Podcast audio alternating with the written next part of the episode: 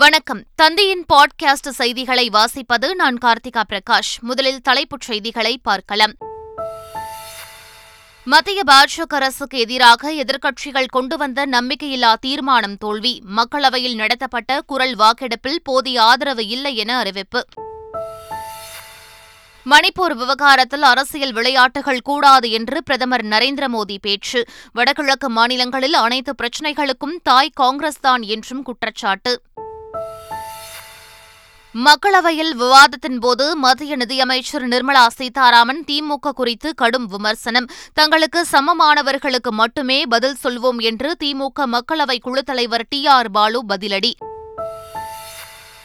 தமிழகத்தில் அரசு போக்குவரத்து கழகங்களில் புதுப்பிக்கப்பட்டு மஞ்சள் நிறத்துக்கு மாற்றப்பட்ட பேருந்துகள் மக்கள் பயன்பாட்டிற்கு நூறு பேருந்துகளின் சேவையை முதலமைச்சர் ஸ்டாலின் இன்று தொடங்கி வைக்கிறார். மகளிர் உரிமைத் தொகை அறிவிப்பில் திமுக இரட்டை வேடம் போடுகிறது. அதிமுக பொதுச் செயலாளர் எடப்பாடி பழனிசாமி குற்றச்சாட்டு. சென்னை மற்றும் புறநகர் பகுதிகளில் திடீரென பலத்த காற்றுடன் பெய்த கனமழை. விமானங்கள் தாமதமாக புறப்பட்டு சென்றதால் கடும் சிரமத்திற்கு ஆளான பயணிகள். யுனிட்டி ராக்கெட் விமானத்தில் நான்கு பேர் விண்வெளி எல்லைக்கு சென்று பத்திரமாக பூமிக்கு திரும்பினர். வணிக ரீதியான விண்வெளி பயணத்தை மீண்டும் நிகழ்த்தி வர்ஜின் கேலக்டிக் நிறுவனம் சாதனை. ஹவாய் தீவு காட்டுத்தீயில் சிக்கி முப்பத்தாறு பேர் உயிரிழப்பு. உயிரிழப்பு கடலில் குதித்த பலர் மாயம். மிகப்பெரிய இயற்கை பேரழிவு என அமெரிக்க அதிபர் ஜோ பைடன் அறிவிப்பு. நிதி உதவி அளிக்க ஒப்புதல். இனி விரிவான செய்திகள். மஞ்சள் நிறம் தீட்டப்பட்டு நவீன வசதிகளுடன் வடிவமைக்கப்பட்டுள்ள நூறு பேருந்துகளின் சேவையை முதலமைச்சர் ஸ்டாலின் இன்று தொடங்கி வைக்கிறார். தமிழகம் முழுவதும் உள்ள எட்டு கோட்டங்களில் சேதமடைந்த பேருந்துகள் சீரமைக்கப்பட்டு மஞ்சள் மற்றும் வெளிர் மஞ்சள் நிறத்துக்கு மாற்றப்பட்டு அவற்றின் இருக்கை அமரும் வசதி உள்ளிட்டவை மேம்படுத்தப்பட்டுள்ளன. அப்பேருந்துகளின் சேவையை முதலமைச்சர் ஸ்டாலின் இன்று தொடங்கி வைக்கிறார். இதையொட்டி சென்னை தீவு திடலில் நிறுத்தி வைக்கப்பட்டுள்ள மஞ்சள் நிற பேருந்துகளை போக்குவரத்துத்துறை அமைச்சர் சிவசங்கர் பார்வையிட்டார். சென்னையில் நடைபெறவுள்ள உலக முதலீட்டாளர்கள் மாநாட்டின் தேதி மாற்றப்பட்டுள்ளது. இரண்டாயிரத்து இருபத்தி நான்கு ஜனவரி பத்து பதினொன்றாம் தேதிகளில் சென்னையில் உலக முதலீட்டாளர்கள் மாநாடு நடத்தப்படும் என்று தமிழக பட்ஜெட்டில் அறிவிக்கப்பட்டது. தற்போது தேதி மாற்றம் செய்யப்பட்டு ஜனவரி ஏழு மற்றும் எட்டாம் தேதிகளில் நடத்தப்பட உள்ளது. உலக முதலீட்டாளர் மாநாட்டிற்கான சின்னத்தை முதலமைச்சர் ஸ்டாலின் நேற்று வெளியிட்டார். அப்போது பேசிய முதலமைச்சர், இரண்டாயிரத்து முப்பதாம் ஆண்டிற்குள் தமிழகம் முப்பது டிரில்லியன் டாலர் பொருளாதார இலக்கை நோக்கி பயணிப்பதாக கூறினார். பொருளாதார வளர்ச்சியை வடிவமைக்கிறதுல தமிழ்நாடு முக்கிய பங்காற்றிடும் விதமா ரெண்டாயிரத்தி முப்பதாம் ஆண்டிற்குள் தமிழ்நாட்டின் பொருளாதாரத்தை ஒரு டிரில்லியன் அமெரிக்க டாலர் அளவுக்கு உயர்த்தணும்னு ஒரு லட்சிய இலக்க நினைச்சிருக்கேன். மகளிர் உரிமைத் தொகை அறிவிப்பில் திமுக இரட்டை வேடம் போடுவதாக அதிமுக பொதுச் செயலாளர் எடப்பாடி பழனிசாமி குற்றம் சாட்டியுள்ளார். சேலம் மாவட்டம் அம்மாபாளையத்தில் நடைபெற்ற அதிமுக நிகழ்ச்சியில் பேசிய அவர், அனைத்து குடும்ப தலைவிகளுக்கும் உரிமைத் தொகை வழங்கப்படும் என திமுக தேர்தல் அறிக்கையில் கூறியதாகவும், தற்போது பல்வேறு நிபந்தனைகளை விதித்து குடும்ப தலைவிகளின் எண்ணிக்கையை குறைத்து வருவதாகவும் குற்றம் சாட்டினார். தேர்தல் நேரத்தில் அப்படியே சொன்னீங்க. உங்களுடைய அறிவிப்பு என்ன சொல்லியிருக்கிறது? அனைத்து தமிழ்நாட்டில் உள்ள அனைத்து குடும்ப தலைவர்களுக்கும் மாதந்தோறும் ஆயிரம் ரூபாய் உரிமை தொகை, அதைத்தான் ஏழை மக்கள் கேட்கின்றார்கள். ஆனால் ஆட்சிக்கு வந்த பிறகு இன்றைய தினம் பல்வேறு நிபந்தனைகளை வைத்து நிபந்தனைக்கு உட்பட்டவர்களுக்கு தான் மாதந்தோறும் ஆயிரம் ரூபாய் உரிமை தொகை கிடைக்கும் என்று இன்றைக்கு அறிவிப்பு வெளியிட்டு அதை செயல்படுத்த போகிறார்களாம். உயர்கல்வி படித்த மாணவர்கள் விவசாயம் பக்கம் திரும்புவது மகிழ்ச்சி அளிக்கிறது என்று தமிழ்நாடு ஆளுநர் ஆர் என் ரவி தெரிவித்துள்ளார். திருவண்ணாமலை கிரிவல பாதையில் உள்ள வள்ளலார் குடிலில் விவசாயிகளுடன் ஆளுநர் கலந்துரையாடினார். அப்போது பேசிய ஆளுநர், இந்தியா பல நாடுகளுக்கு உணவு தானியங்களை ஏற்றுமதி செய்யும் நிலையில் ரசாயன உரங்களை கைவிட்டு மண் சார்ந்த உயிர் உரங்களுக்கு மாற வேண்டும் என்று வலியுறுத்தினார். தற்போது உயர்கல்வி படித்த மாணவர்கள் பலரும் விவசாயம் பக்கம் திரும்புவது மகிழ்ச்சி அளிக்கிறது என்றும், அவர்கள் நவீன தொழில்நுட்பங்கள் அடிப்படையில் ஒரே நேரத்தில் பலதரப்பட்ட உணவு பத்திகளை செய்து வருகிறார்கள் என்றும் ஆளுநர் ஆர் என் ரவி கூறினார். தனி நாடு விவகாரம் குறித்த அமைச்சர் ஏவா வேலுவின் கருத்துக்கு முதலமைச்சர் ஸ்டாலின் பதில் சொல்ல வேண்டும் என தமிழக பாஜக தலைவர் அண்ணாமலை வலியுறுத்தியுள்ளார். விருதுநகரில் பாத யாத்திரையை முடித்துக் கொண்டு பின்னர் செய்தியாளர்களிடம் பேசிய அவர், அமைச்சர் ஏவா வேலுவின் கருத்து குறித்து நாடாளுமன்றத்தில் அமைச்சர் ஸ்மிருதி இரானி பேசியதை குறிப்பிட்டார். மேலும் பாத யாத்திரையின் போது ஐந்தாயிரத்து ஐநூறு மனுக்கள் பெறப்பட்டுள்ளதாகவும், பாத யாத்திரை முடிந்த பின்னர் மனுக்கள் குறித்து வெள்ளை அறிக்கை வெளியிடப்படும் என்றும் அண்ணாமலை கூறினார். தமிழக சட்டசபையில் முன்னாள் முதலமைச்சர் ஜெயலலிதாவின் சேலையை பிடித்து இழுத்த திமுகவினர் திரௌபதி பற்றி பேசலாமா என மத்திய நிதியமைச்சர் நிர்மலா சீதாராமன் மக்களவையில் விவாதத்தின்போது விமர்சித்து பேசினர். இதனிடையே நிதியமைச்சர் நிர்மலா சீதாராமன் கூறிய குற்றச்சாட்டுக்கு பதில் சொல்ல வேண்டியதில்லை என்று திமுக மக்களவை குழு தலைவர் டி ஆர் பாலு தெரிவித்துள்ளார். நேற்று முன்தினம் அமைச்சரானவருக்கு பதில் சொல்ல வேண்டுமா என்றும் எங்களுக்கு சமமானவர்களுக்கு மட்டுமே பதில் சொல்வோம் என்றும் டி ஆர் பாலு கூறினார்.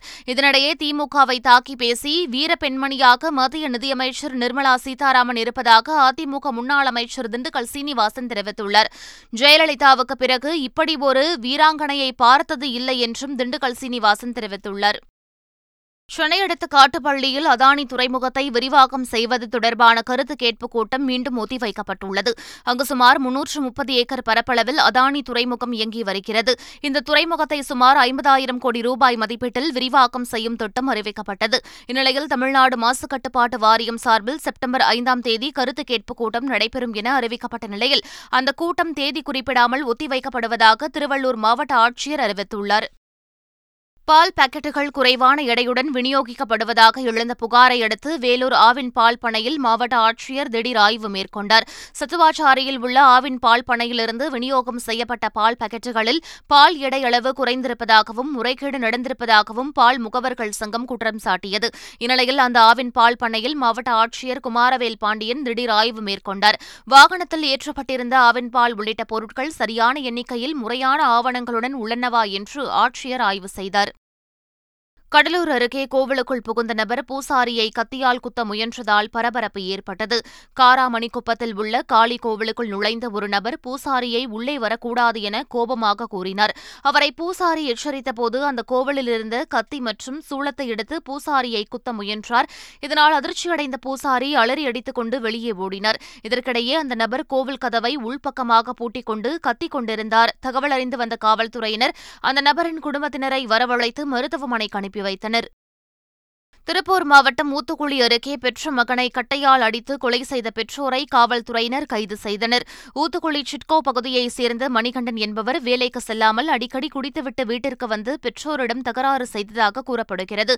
இந்நிலையில் வழக்கம் போல் குடித்துவிட்டு வீட்டுக்கு வந்த மணிகண்டன் தகராறு செய்துவிட்டு படுத்து தூங்கியுள்ளார். இதனால் ஆத்திரமடைந்த அவரது பெற்றோர் மகன் என்று கூட பாராமல் மணிகண்டனை கட்டையால் அடித்து கொலை செய்ததாக தெரிகிறது. இருவரையும் காவல்துறையினர் கைது செய்து விசாரணை மேற்கொண்டு வருகின்றனர். சென்னையில் பள்ளி முடிந்து வீடு திரும்பிய சிறுமியை மாடு கொடூரமாக தாக்கிய சம்பவத்தில் மாட்டின் உரிமையாளரை காவல்துறையினர் கைது செய்தனர். சென்னை சூளைமேட்டைச் சேர்ந்த அஸ்ரின் பானு என்பவர் தனது குழந்தைகளை பள்ளியிலிருந்து அழைத்துக் கொண்டு வீடு திரும்பியபோது சாலையில் சென்று கொண்டிருந்த மாடு அஸ்ரின் பானுவின் ஒன்பது வயது மகளை கொடூரமாக தாக்கி தூக்கி வீசியது. இதில் பலத்த காயமடைந்து மருத்துவமனையில் அனுமதிக்கப்பட்ட சிறுமிக்கு தலையில் நான்கு தையல்கள் போடப்பட்டது.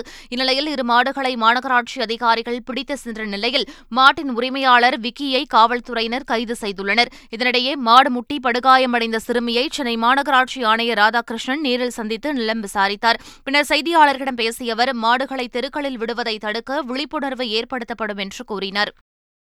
திருப்பூர் மாவட்டம் பல்லடம் அருகே பதினேழு வயது சிறுமியை கடத்தி பாலியல் வன்கொடுமை செய்ததாக மூன்று பேரை காவல்துறையினர் கைது செய்தனர். பல்லடத்தைச் சேர்ந்த அந்த சிறுமி தனது நண்பருடன் பேசியபடி சாலையில் சென்று கொண்டிருந்தபோது அங்கு வந்த மூன்று பேர் சிறுமியை மிரட்டி இருசக்கர வாகனத்தில் கடத்தி சென்றுள்ளனர். பின்னர் ஆள் நடமாட்டமில்லாத காட்டுப்பகுதியில் அந்த சிறுமியை அழைத்து சென்று கூட்டு பாலியல் வன்கொடுமை செய்ததாக கூறப்படுகிறது. இதுகுறித்த புகாரின் பேரில் விசாரணை நடத்திய காவல்துறையினர் பல்லடம் அண்ணா நகரைச் சேர்ந்த ரமேஷ்குமார் ஜான்சன், ஊஞ்சபாளையத்தைச் சேர்ந்த பார்த்திபன் ஆகியோரை போக்சோ சட்டத்தின் கீழ் கைது செய்து நீதிமன்றத்தில் ஆஜர்படுத்தி சிறையில் அடைத்தனர். தமிழகத்தில் கடந்த சில நாட்களாக வெயில் சுட்டெரித்து வரும் நிலையில் பல ஊர்களில் மழை பெய்துள்ளது. புதுக்கோட்டை மாவட்டம் ஆலங்குடி மற்றும் அதன் சுற்றுவட்டார பகுதிகளில் திடீரென கனமழை பெய்தது. நாமக்கல் மாவட்டத்தில் நல்லிப்பாளையம், முதலைப்பட்டி உள்ளிட்ட பகுதிகளில் மழை கொட்டி தீர்த்தது. மதுரை மாவட்டம் உசிலம்பட்டி சுற்றுவட்டார பகுதிகளில் பலத்த காற்றுடன் கனமழை பெய்தது. திருவண்ணாமலை, தருமபுரி மாவட்டம் பாப்பிரெட்டிப்பட்டி, கள்ளக்குறிச்சி மாவட்டம் ரிஷிவந்தியம் உள்ளிட்ட பல பகுதிகளிலும் கனமழை பெய்தது.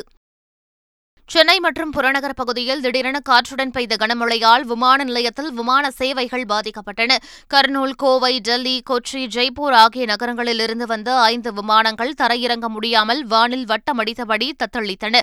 பின்னர் மழை ஓய்ந்ததும் தாமதமாக விமானங்கள் தரையிறங்கின. மேலும் சென்னையிலிருந்து பல்வேறு பகுதிகளுக்கு புறப்பட வேண்டிய விமானங்களும் மூன்று மணி நேரம் தாமதமாக புறப்பட்டு சென்றன. இதனால் பயணிகள் கடும் சிரமத்திற்கு ஆளாகினர்.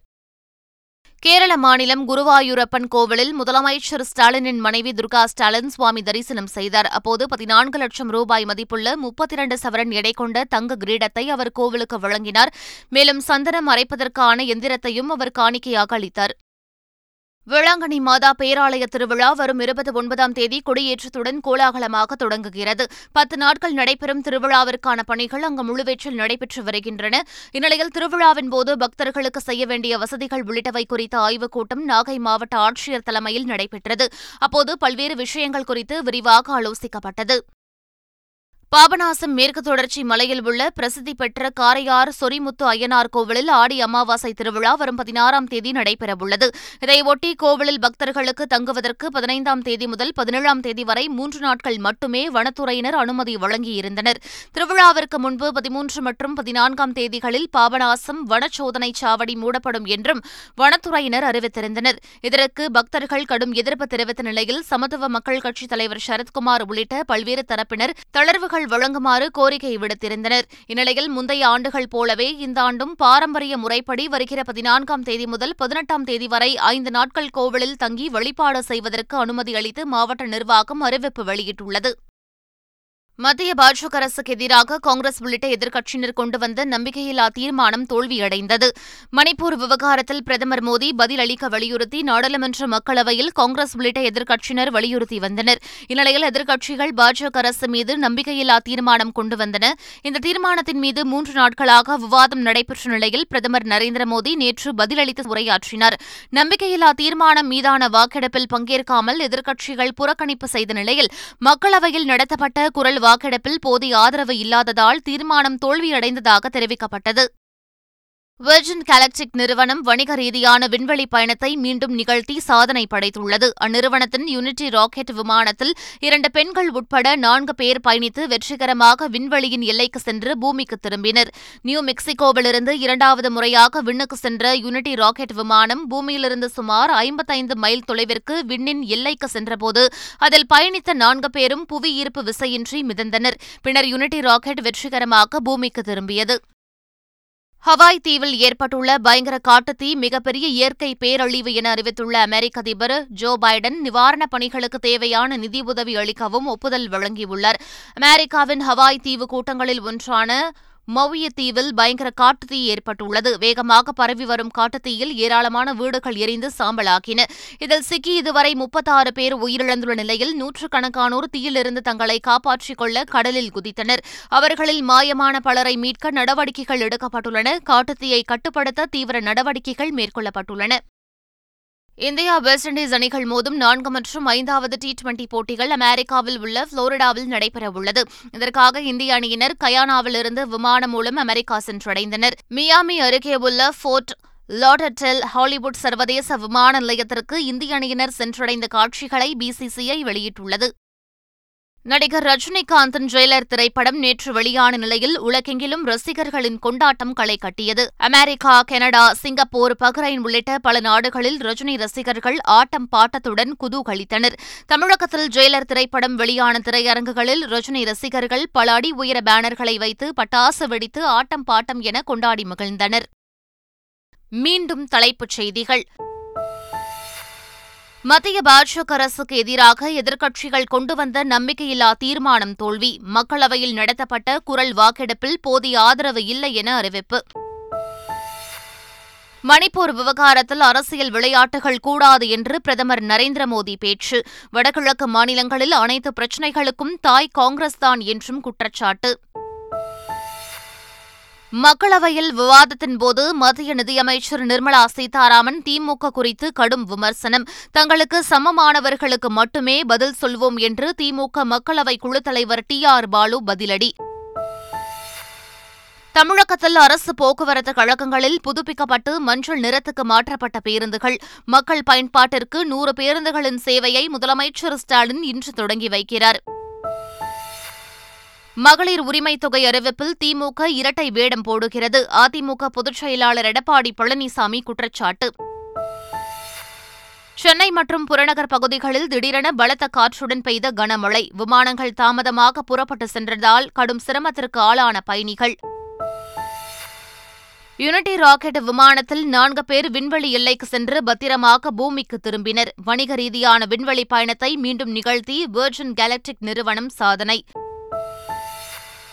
ஹவாய் தீவு காட்டுத்தீயில் சிக்கி முப்பத்தாறு பேர் உயிரிழப்பு. உயிரத்தப்ப கடலில் குதித்த பலர் மாயம். மிகப்பெரிய இயற்கை பேரழிவு என அமெரிக்க அதிபர் ஜோ பைடன் அறிவிப்பு. நிதியுதவி அளிக்க ஒப்புதல். இத்துடன் பாட்காஸ்ட் செய்திகள் நிறைவு பெறுகின்றன. வணக்கம்.